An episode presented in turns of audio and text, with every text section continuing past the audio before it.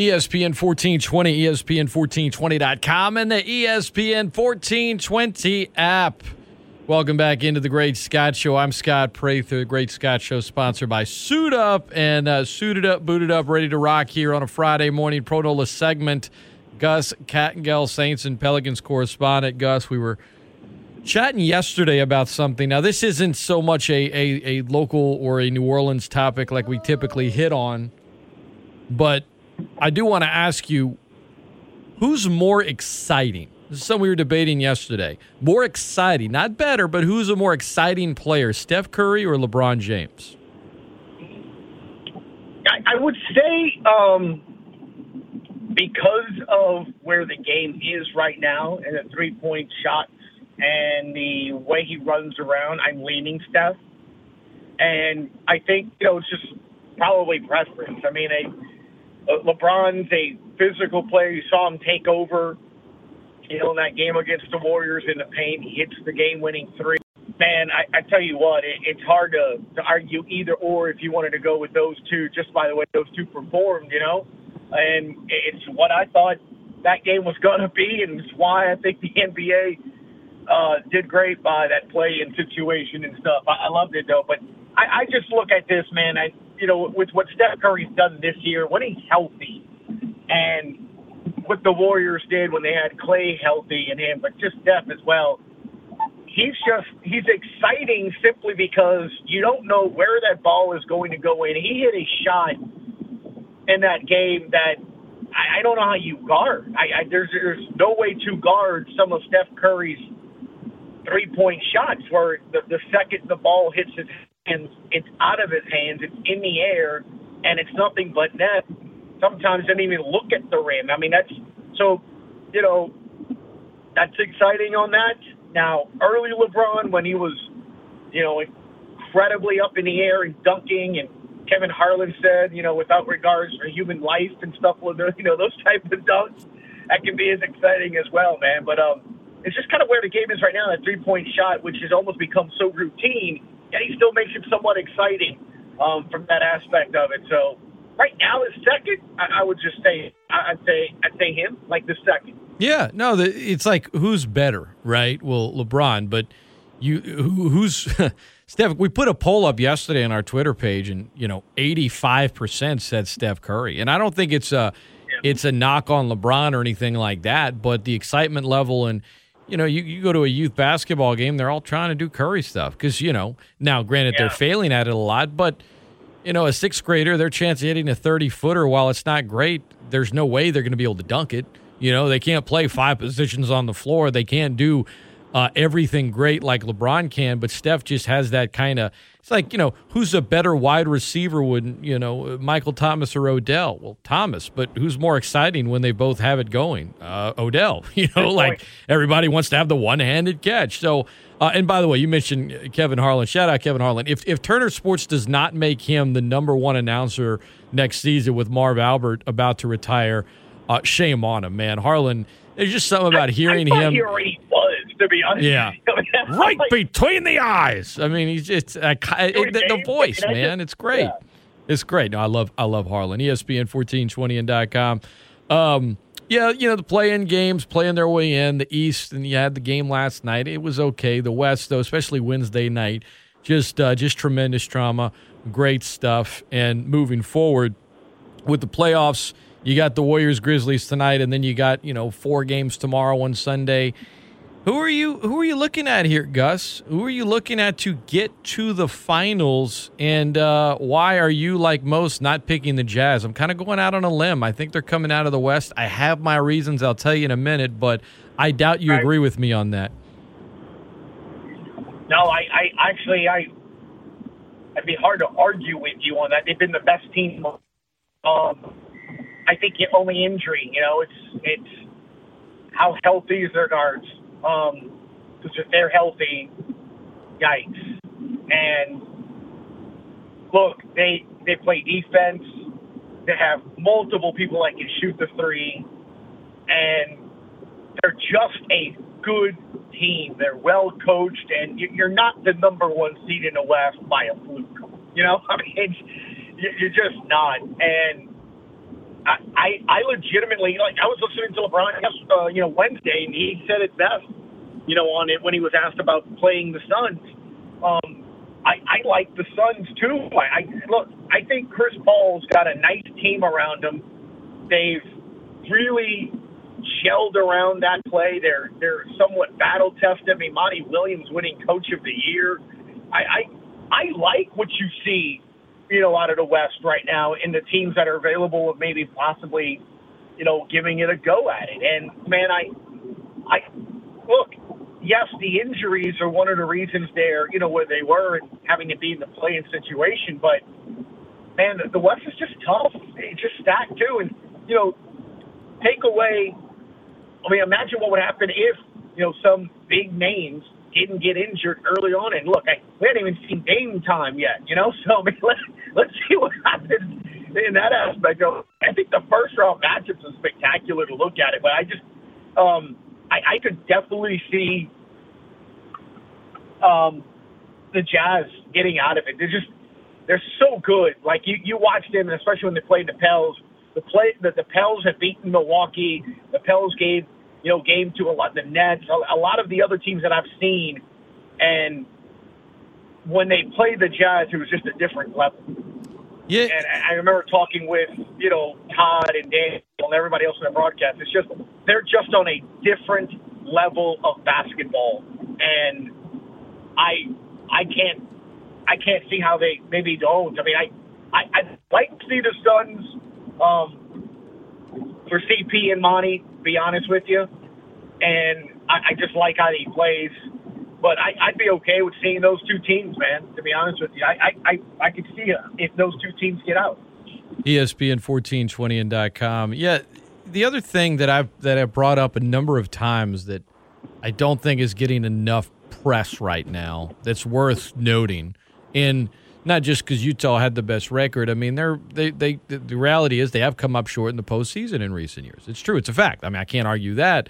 But at some point, do you do you break through? But the other thing is this: they are allowing 73, 75, up in the 70s in terms of capacity where where the Jazz play. And that is far and away the most of every team in the postseason. I mean, look at the Knicks I mean, 10%. The Nets, 10% capacity. That's subject to change between now and, say, the next month as the playoffs continue and we get. But my, my point is state by state restrictions. You can't tell me that having a home court advantage when you've got three, you know, 75% of your arena full, as opposed to now you're on the road. And yeah, you're on the road and you're not at home and you're not in the friendly confines, but it's only 10% full and that crowd isn't right that crowd isn't on top of you. Now you're in Salt Lake City where that crowd already is. You know, uh, one of the louder, more obnoxious, but it's good for the Jazz fan bases in terms of how they are on top of an opponent. Uh, they cross the line at times. That's also true. But it's a home court advantage for the Jazz. That's my point. And when you have that kind of capacity, and no other team in the playoffs do, and you're the one seed, and you were 31 and 5 at home this year, it's going to be hard to win a seven game series against the Jazz when they have home court advantage, especially in a year like this where the capacities are just going to be different from arena to arena and they have the biggest one in terms of the most amount of fans. So that's another reason and something that's not being discussed much. Um, I don't know that I've heard it discussed anywhere, actually. I'm sure it has been, but it's just an overlooked part of why I like the Jazz coming out of the West. Now, I know that they would not be the ratings getter, obviously, that the Lakers would. I get all of that. I know that they're not the betting odds favorite to come out of the West. Both the Lakers and Clippers have better betting odds than the Jazz. But I'm not betting against Utah, not right now. Now, an injury could throw a wrench in that whole thing, but I, I, I think the Jazz are going to the NBA Finals. And you, you bring up a very good point. I, I, you're right. That is not something that's being talked about. And you go back to Wednesday's game, which I mean felt every bit of the playoff, you know, conference finals game, right, with the Warriors and Lakers. Um, Steph Curry brought up after the game the environment, and they didn't have anybody in Staples Center. I mean, in terms of capacity, I mean, he had fans, but it wasn't. It was nowhere near a sellout. Um, in California. So you're right. I mean, look, that has absolutely historically been a tough place to play. I mean, back in the day of Stockton and Malone, you saw a game at the Delta Center. That's a loss. I mean, I remember back in the day with the, you know, Hornets with Chris Paul. I mean, it isn't that you saw at the Jazz loss. I mean, you know, it just, it just, you were going to lose. You don't think of just the environment, but um, the altitude there too. No one really kind of brings it up. It's always just Denver. Utah, you battle with that as well. There is altitude in Salt Lake City. Um, and then you add that environment. That's a great point, Scott, as to how, how that helps. And, and because I would say in, this should be another fun discussion one day. Which sport do the fans, you know, contribute the most? And I understand 100,000 in Tiger Stadium and all of that. But um, look, I was in the game, that Rams game and Goff operated like nothing, even though he couldn't hear. So I'm still going to say the NBA directly affects perhaps slightly more than football based on this aspect of it. Guys that aren't stars, bench players, you've heard Barkley say it routinely. They somehow, someway, in home playoff games, they just play better. Part of the reason is that energy that the crowd brings you. You know that they hit a three. A guy that's hit four threes the entire season goes six for six from beyond the arc at home, and he doesn't make a shot on the road. You know, it's it's crazy. It's not just the stars. To me, it's more of the ancillary and the backup players um, that you definitely see. And, and and to your point, man, I, I think that that absolutely adds. I'm intrigued uh, if that eventually does happen to see who who challenges the Jazz out there, but I, am with you. I'd, I'd, be shocked if that doesn't happen in the East, man. Um, I know everyone is saying that, but to believe, and I think the NBA is hoping. Not, I'm not saying actively root against teams, but for a team to only have seven games played with three superstars, ridiculous. Yeah, you would and they're the odds-on favorite to win you. it all. Like the the the, the betters right. are putting down money on the Nets, Gus. I mean, that's what they believe. You talk about throwing a uh, a middle finger to the regular season. Yeah, these guys they played eight games together, but guess what? They're the better. They played in the postseason and they won it all. I mean, that's that's not a that's not a great look, but it might happen. You know, and what's interesting is this. I want to ask you this because it was something that I saw um, brought up nationally, and it's true. It was like three weeks ago, and we talked about it a little bit. But you know, this is the latest you know incarnation, obviously, of a quote unquote big three. You had LeBron in them, and you had some super teams, even the Warriors. I didn't feel even the Warriors were this unlikable. Like I, Stephen A. brought this up, and he it's like just no one cares for the three players that the Nets have. You know, Durant and his, you know, I don't know, it's like the guys literally daily trying to be a villain. You know, trying to be mean and ugly. It's just very strange. Um, in that with, with social media, I mean, Kyrie's mental uh, on a lot of aspects, and I yeah, mean, I don't know. He's he's one of the most unlikable players. Yeah, you know? I don't know that I'll call Irving mental, but like when you think about it, right? Here, here's here's my take on it. Twenty. I'll be able to better answer your question in a month, and I say that not because of your, you know, pointing out the, you know, the players and their perception, like because they've only played eight games together, and because it's Brooklyn. You know, I mean, the Knicks are on the front page, and the championship and the front page still might be about what do the Knicks do, need to do to to get there next year. So they're kind of like a franchise that that a lot of people are are you know apathetic to, and because you didn't see a ton of games with those guys together, it has they haven't really they don't have much juice behind them. Now, when the postseason starts and if they start winning and and that that that sentiment might change, but I don't personally feel that like it's there. And as far as the Warriors go, I think I don't think anyone was anti Warriors until Durant signed there because it was like, no, the right. Splash Brothers, they won a title and then, you know, and then they lost. They blew a 3 1 lead. But it was like, I mean, some people, uh, you know, didn't like Draymond, but overall, the Warriors had pretty good approval. And then when Durant signed, you know, with with the Warriors after they, you know, won a title and had been in multiple. Ch- it was just kind of like, okay, like really, that's what you're going to do right now, like you, uh, right? That, so that's when the animosity with the Warriors started. It was when Durant went there, but prior to that, it wasn't really there. So, you know, between Durant, Harden, Irving, and and and the Nets, I just. I don't think there's just been enough juice behind them, but I think that's partly because they play in Brooklyn for the played, Nets, yeah. and it's Yeah, partly that's a good because point. they just hadn't played a lot of games together. Now, a month from now, the pulse might be very, very different, but there just doesn't seem to be a lot of a lot of heat behind them yet. Give it a couple of weeks in the postseason, and that's likely to change.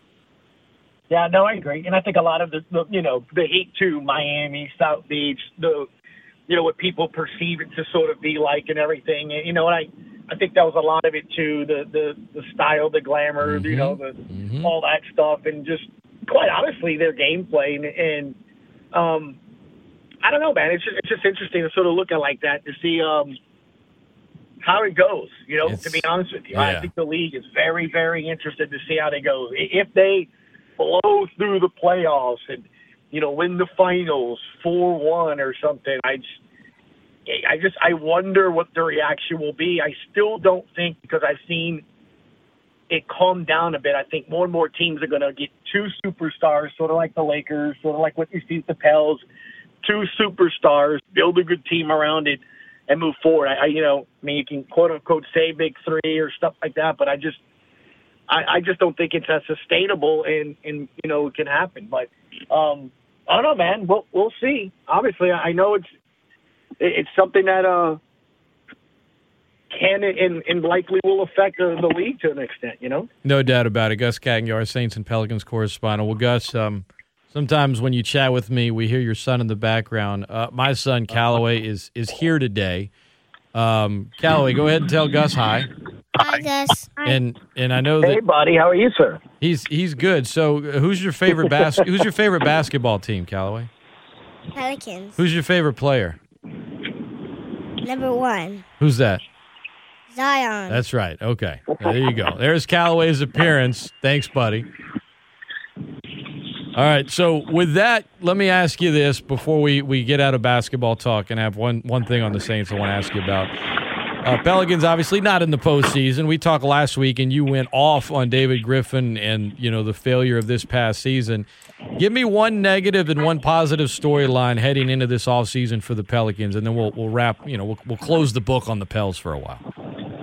Yeah, one positive, obviously, I think that definitely starts is um, I, I think that we found out what what Zion can is about and, and the potential with that, and that yes, he is that central figure that you can build around. He is your quote unquote superstar. He is a guy that you know is as advertised. And when you think of the fact that he's just getting underway, he hasn't refined his game, really worked on his game. There's so much to it, and really had that you, have to worry, uh, not worry, but look at and think of how his game is going to be. Um, in that, even as David Griffin said, and Dave Van Gundy said earlier in the week, no one thought about how you were going to use Point Zion nearly as much.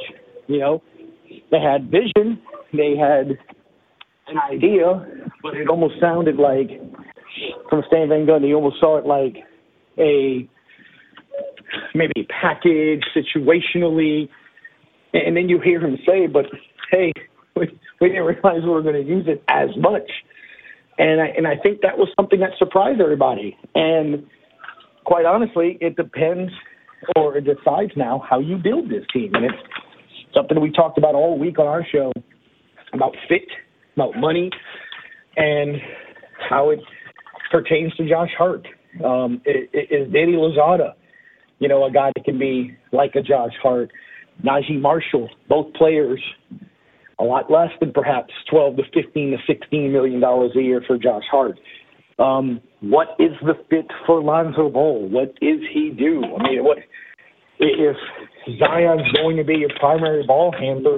Is he going to be your primary ball handler? If that's the case, well then where are the other guys fit? Who's your shooter? Do I keep hearing you need shooters? All right, well, is he that shooter? Are you paying over 16, 18, 20 million? I mean, Dennis, you know, Schroeder turned down four years, 84 from the Lakers, and Ball's numbers are better this year. So, you know, you're looking at at least 20. Are you paying 20, committing it over four years? That's $80 million. That's going to affect what kind of free agents you can get and pay if you want to eventually get to that spot. You hear um, David Griffin talk about the luxury tax and say, look, he thinks Mrs. Benson and him will do it when they're there. And he says they got a long, long way to go. I'm glad I hear I hear that because that, you know, means that he understands we're not a quick fix away or a big free agent signing away. You have to build a, better basketball team, and at least there, there's something like that. So I think all that though comes off of what you found in Zion,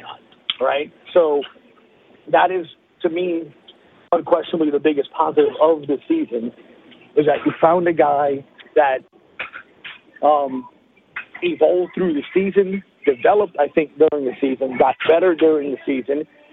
And I think even right after the season, and what you heard him talk about on Monday, when you heard him, um, I'm not going to say with David Griffin, but David Griffin says we're close. He says, I'm not going to sit here and say we're close. I like that.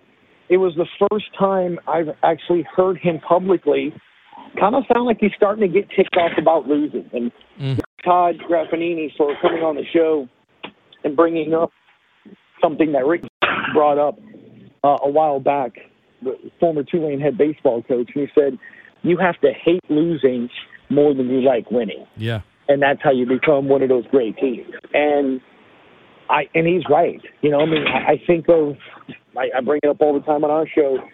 You know, my favorite Jordan commercial, and it's the black and white one where he's going over all the missed free throws, the missed game winners, and the missed shots.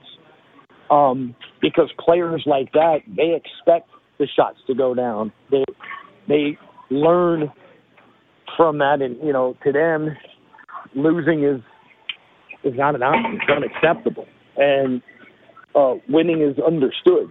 And that's why you heard Zion in another bite say, look, I, I get David Griffin's three principles, which was toughness, um, basketball IQ, and shooting. And he just kind of blew over it and said, yeah, those three, but there's a lot of other things, including the coaching staff and things that the staff can do. And I wonder if that's, hey, you know, playing certain players that maybe shouldn't. Um, he talked about the definition of insanity, is doing the same thing over and over. These are things that are all positive because for this franchise to take the next step, accountability is one of those principles that David Griffin touched on, but I think should be probably along the top. And he did touch on it in his opening statement, saying that he's going to hold everybody accountable and they have to be held accountable. Everybody, go great. It's great words. Um, you got to do it because to me, there were examples on this team where that didn't happen. But when your best player starts to kind of speak in that way, in that tone, then that is going to benefit everybody. And um, I like hearing that. So that's my benefit. I mean, that's my positive, and my negative is just very simple. I don't even need to go long. It's just absolute overevaluation of what you thought your roster was going to be. You heard me say it last week. Yeah. An abject failure, yeah. an absolute F you had young players that could have played, but you stuck to this archaic philosophy that they need to earn their minutes, they need to develop, and you went and trusted veterans that absolutely dropped the ball for you. So, I mean that that is that is the negative. You went with guys that are not clutch players, have no basketball IQ, and didn't shoot. So, I mean, it's simple, simple enough. Gus Kattengell, our Saints and Pelicans correspondent. It's the Great Scott Show, sponsored by Suit Up. Speaking of suit up, suit up. Callaway, give me a suit up. Go ahead, give it to me. Suit up. Suit up. That's right. Suit up.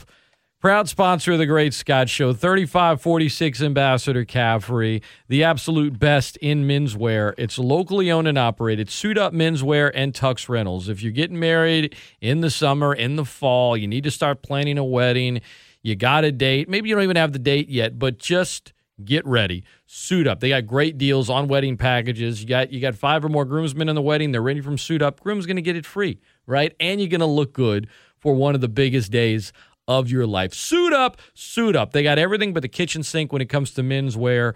Anything you need. You need the casual, you need the real dress up. Hey, right now, two suits for $300 on select suits. That's a special running right now. They got that Southern Marsh clothing line as comfortable as it gets. Southern Marsh international clothing brand started in Louisiana. Yeah, speaking of local, suit up, locally owned and operated. They are breaking ground on a new store in New Iberia soon, and that's thanks to everybody out there that has supported this great place. Great service, great atmosphere, great prices, and great selection. Suit up, suit up.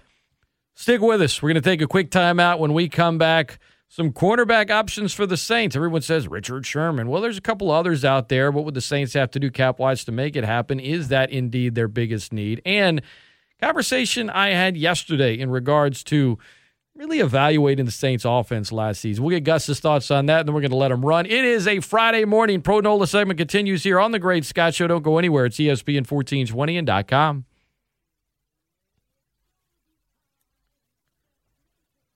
Welcome back into the Great Scott Show, sponsored by Suit Up. If you're listening on the Listen Live player, that's brought to you by Champagne's Market and the Will Center. Champagne's going the extra mile. Don't forget the Cajun Heartland State Fair. Go, go, fun, fun. We are less than a week away. It gets here in Lafayette. It's back after a year away, May 27th through June the 6th, sponsored by LUS. To learn more, go to ESPN1420.com and click on fair. Gus get with us, Pro Nola segment. Gus, Cornerback for the Saints at this point in time, is it the biggest need on this team, or are you are you still leaning linebacker? Where are you at right now for biggest need on the team? Because cornerback's the one that's getting the most press. Right. Well, it's getting the most press because I think no one knows who that starter is going to be. I know the team brought back Ken Crawley. That's probably for depth, obviously. Sure. Um, and you know, I just I find it very interesting that I mean, people have absolutely you know, convinced that Richard Sherman's going to be a New Orleans Saint. Maybe he is, maybe he's not. But even still, at that point, um, how much tread got left on the tires? Um, you know, and I don't know, man. I I saw Pro Football Focus put up a projected starting lineup, and I, I told you, I said I I wouldn't be surprised if it is Paulson Adebo uh, to do that. And I know there's just a lot of unknowns, but you know, it's interesting because it's a constant battle where I have with people that call the show that are convinced this 11, 12, 13 win team. I'm like, there's a lot of question marks. You don't know. And they were the first ones to say, oh, we got to figure out the corner situation. Well, I mean, that's kind of big as well. You know, what, what is that other corner that you're going to need? Um, how's your linebacking play going to, to be? I mean, I, Pro Football Focus had Adebo as the other starting corner. Werner as a starting middle linebacker, being Shy Tuttle, Onyemata in the middle, Davenport and Jordan on the line on your defensive side. So, you know, I let, let's just see. I, I don't. I keep telling everybody. To me, middle part of the season. That's I think is what we're going to see. What the Saints team can possibly be. I think there's going to be some growing pains as to whoever's out there, um, Richard Sherman or not. I think any any corner they sign now that if it's a name that you recognize, there's going to be risk involved. Not in terms of like, oh, they're going to be Brandon Browner or something like that, but but more or less just in terms of the play, right? If you go if you go Sherman, you know he's 33 years old, right? Is he is he in a deep decline right now? The cornerback, you know, it, it, it wasn't his best season last year. Um, Steve Nelson of the Steelers, right? He's a bit younger, had some solid seasons, and you know, kind of was on his way up, and then last year you know, struggled, right? Can he can he get back in the mix if that's the guy? Josh Norman, remember how much Sean Payton wanted him, you know, uh, 5 years ago and it turned out, you know, kind of like the the Reuben Foster thing. Well, you ended up quote settling from ranch. It turned out good that they didn't get Norman. I say that, but you know, they went out and got some other guys, but it's just like if they if they get Norman, maybe they never draft Lattimore. So you do a lot of what ifs there. And that, but now he's 33. He's not a full time guy. He played half a season last year in Buffalo, had some hamstring injuries.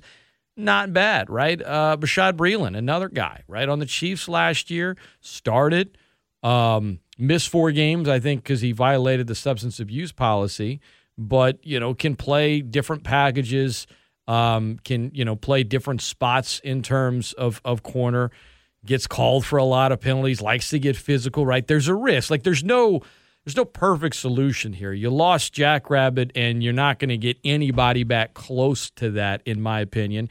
And you only got about three hundred thousand in cap space. Now, if you extend Williams or Ramczyk or Lattimore, you can create more space after June first. You could release some more players. They can make it work. I think they are going to sign a cornerback, whether it's Breeland, whether it's Norman, whether it's uh, Sherman, Nelson. Uh, someone threw out, I think, Gareon Conley, former first round pick by by Oakland, now Vegas Raiders, who never lived up to that and was okay in Houston. But whoever it is, I think you know there might be some delusions of grandeur from some of the fans in terms of the kind of impact they're going to make.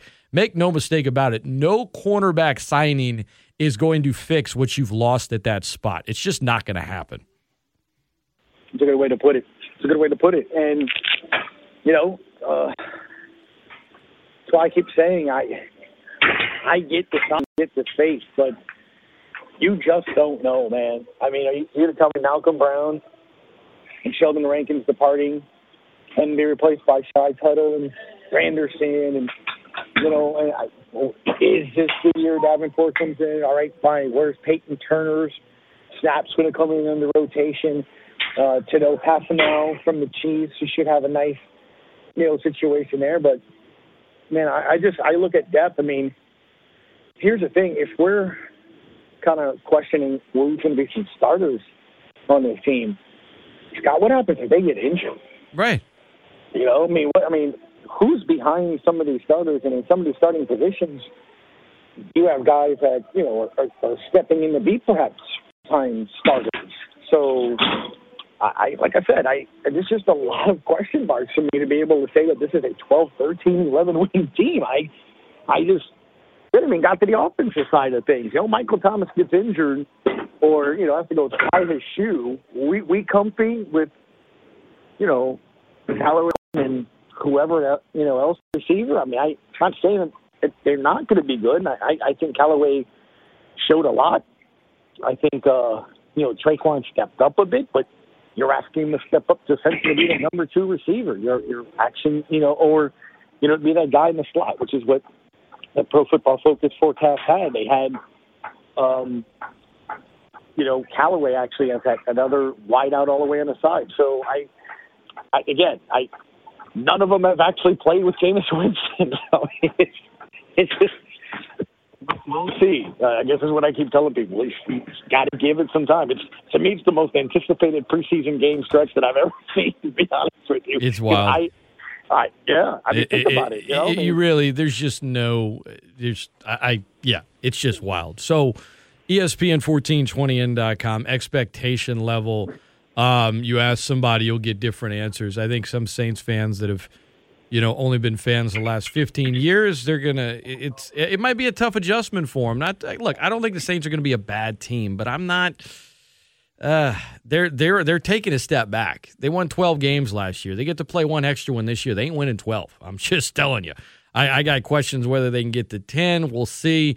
But like uh, the offense last year, uh, Norm, who who comes on with me Thursdays, he he said. Now I didn't listen to Triplett and Nick Underhill, both guys I respect, both guys I you know I've had on the show. Um, said that they that he heard them say in a podcasting, and I listened to it, that the Saints offense was bad last year. Now maybe he's paraphrasing whatever. I don't think it was bad. You know, they were top five in points scored. Passing wise, they were in the bottom half of the league. I think what to me what that says is when you look at it, there were a couple of games where they were just lights out last year, but overall it was hard for them to get into a rhythm. Like there's no denying that. But in my opinion, it was more or less just based on the standard that was set, right? When you set a bar that the Saints offense had for years, suddenly it's like, yeah, you're not, you know, you're not quite flowing as well. You're not quite hitting that bar as much. It's a little more like a pendulum just swinging one one game it looks really good the next game it's kind of flat Brees is dealing with an injury i think that standard that bar that's been set man going to be tough. I know some folks are excited think the offense is going to somehow be better next year and they think it was bad last year. I don't think it was bad last year. I just don't think it was up to the, the bar that they had set. But i also think if that's the bar you're going into 2021 with for the saints offense i think I hope I'm wrong, Gus, but I think you're going to be disappointed because I don't think they're hitting that bar next year. again, you're like who's playing center? Is Faree's going to go there to McCoy? Start there. Um, who's making the, the the line calls? Drew did a lot of that. He did most of that. Uh, is it Jameis? Is it Ruiz? Is it Armstead? As you heard him in one of those games that Taysom Hill started, let letting Taysom know that this guy wasn't coming. So again, that's why I keep saying those early games. I mean, it, it's going to be so important to work out the kinks and just to figure out each other. Um, again, it's all based on potential. I, I like what I've seen from Callaway. He be that guy? Okay, Tre'Quan Smith won a game by catching a first down last year Detroit. But can he be a guy that catches seven passes or so? Can you depend on that? Um, you know, you, you have Kamara. You, you have kind of the, the basics of it. Yes, there's potential to push the ball down the field. Um, I, I, I will say this to Nick and Mike's point.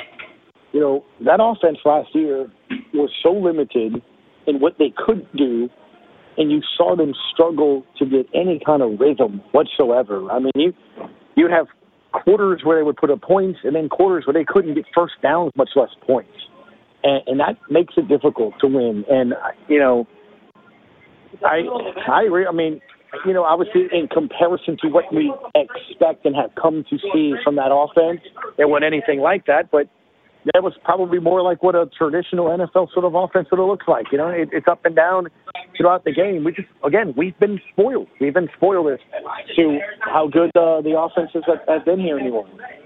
Gus Kattengell, great stuff. ESPN 1420, ESPN1420.com, and the ESPN 1420 app. Great Scott Show sponsored by Suit Up. All right, before we let you go, Gus, last thing um, on the Saints. Mentioned working out the kinks, the offseason, what they've done to this point, moves they can make, needing to get a corner. Um, eh, let's circle back to Peyton Turner.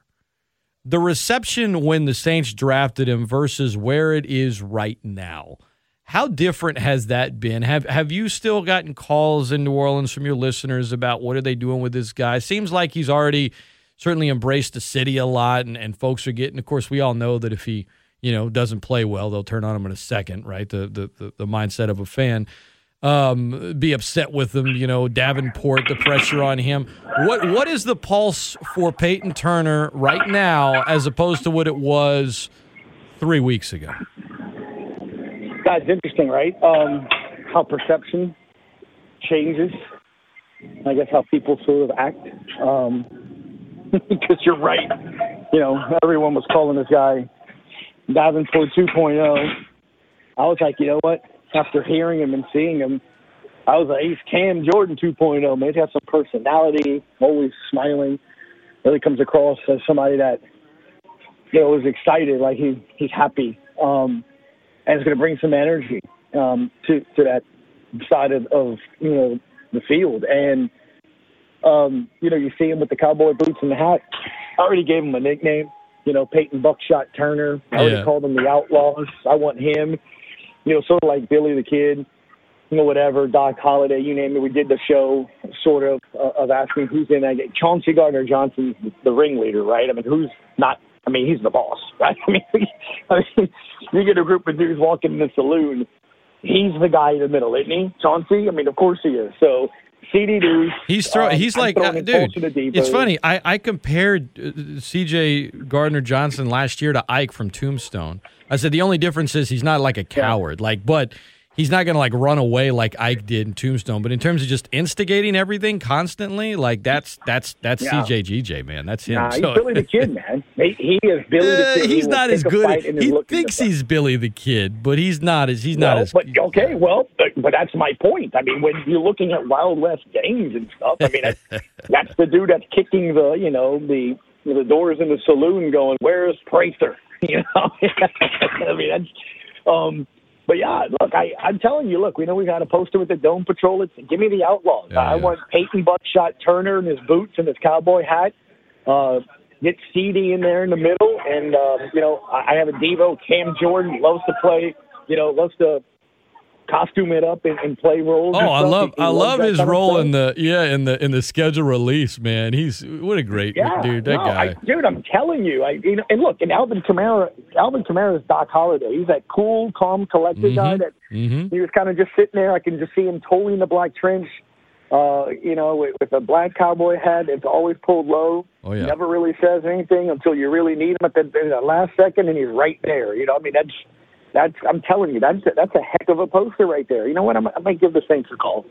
That- the marketing make, department. Make it happen. make it happen. Let's do it. E ESPN 1420 and dot The Gus Kattengell has been our guest, guys. Give him a follow on Twitter at gcat underscore one seven. That's a g. Uh, that's at gkatt underscore one seven. He is host of the Sports Hangover, ESPN one hundred point three in New Orleans, noon to three weekdays. Great to join us on Fridays, and uh, I appreciate the time, man. Good talking some hoop with you, talking a little Saints. We'll chat with you next week, and um, looking forward to it, my friend. Sounds good, man. Always a pleasure, dude. Take care, bud. You got it, brother. All the best. All right, up next, Steve Peloquin's going to join me in studio. We're talking Cajun baseball and softball, among other things, and a little bit about the NBA postseason. It's all coming your way next, right here. It's the Great Scott Show, sponsored by Suit Up on ESPN 1420 and .com.